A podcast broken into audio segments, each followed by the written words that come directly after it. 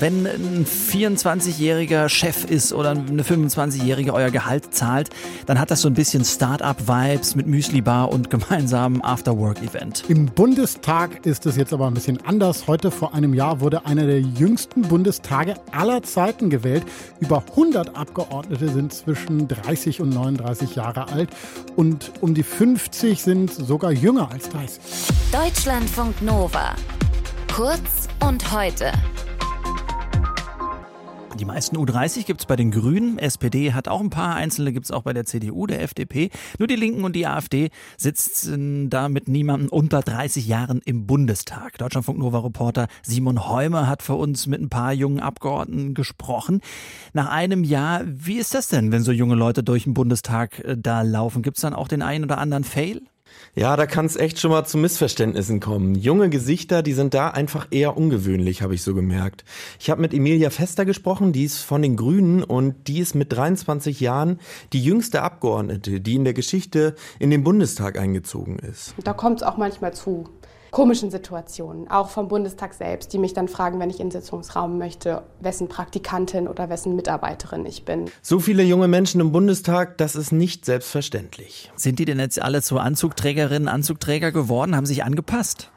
Ich würde sagen, nein. Ich hatte bei denen so das Gefühl, dass die echt noch für ihre Sache brennen und die haben großen Willen, was zu verändern.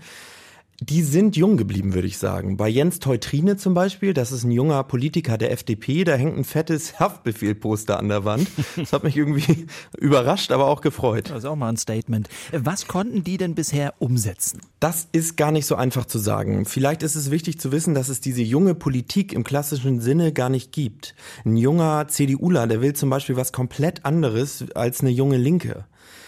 Was sie gemeinsam haben, ist dieser große Veränderungswille, aber das ist gar nicht so easy. Das hat mir auch Emilia Fester erzählt. Übereins zu kriegen, dass man so viele Ideale hat, mit denen man in diesen Bundestag kommt und sich so viel vorgenommen hat für die eigene Generation. Und dann aber so dem, wie funktioniert eigentlich der Bundestag? Wie funktioniert dieses Parlament und in, in welchen Prozessen ist man auch so ein bisschen gefangen, die halt bestimmtes erlauben und bestimmtes nicht. Wie ist es denn generell? Kommen die jungen Politiker miteinander klar? Ist das so ein bisschen Clique?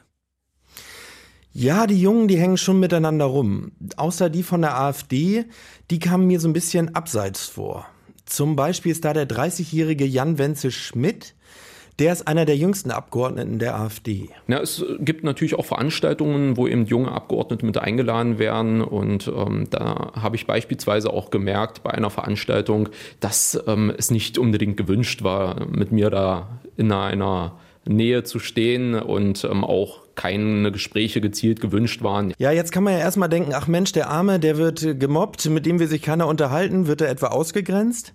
Guckt man sich aber den Lebenslauf von dem Typen ein bisschen genauer an, dann kann man schon verstehen, warum andere junge Abgeordnete nicht so richtig Bock haben, mit ihm abzuhängen. Vor seiner Karriere war er Landtagsabgeordneter in Sachsen-Anhalt. Und da hat er zum Beispiel einen NPD-Politiker, also von der rechtsradikalen NPD, in seinem Büro angestellt. Über 100 Abgeordnete im Deutschen Bundestag sind zwischen 30 und 39 Jahre alt aktuell. Deutschlandfunk Nova Reporter Simon Heume hat äh, zum Teil mit ihnen gesprochen und hatte die Infos für uns und nochmal das Ranking, wenn ihr auf Listen äh, steht, die Anzahl Abgeordneter unter 30 wird angeführt von den Grünen mit 20 Stück, SPD 12, FDP 4 und die CDU mit zwei, AfD und Linke jeweils 0. Deutschlandfunk Nova. Kurz und heute.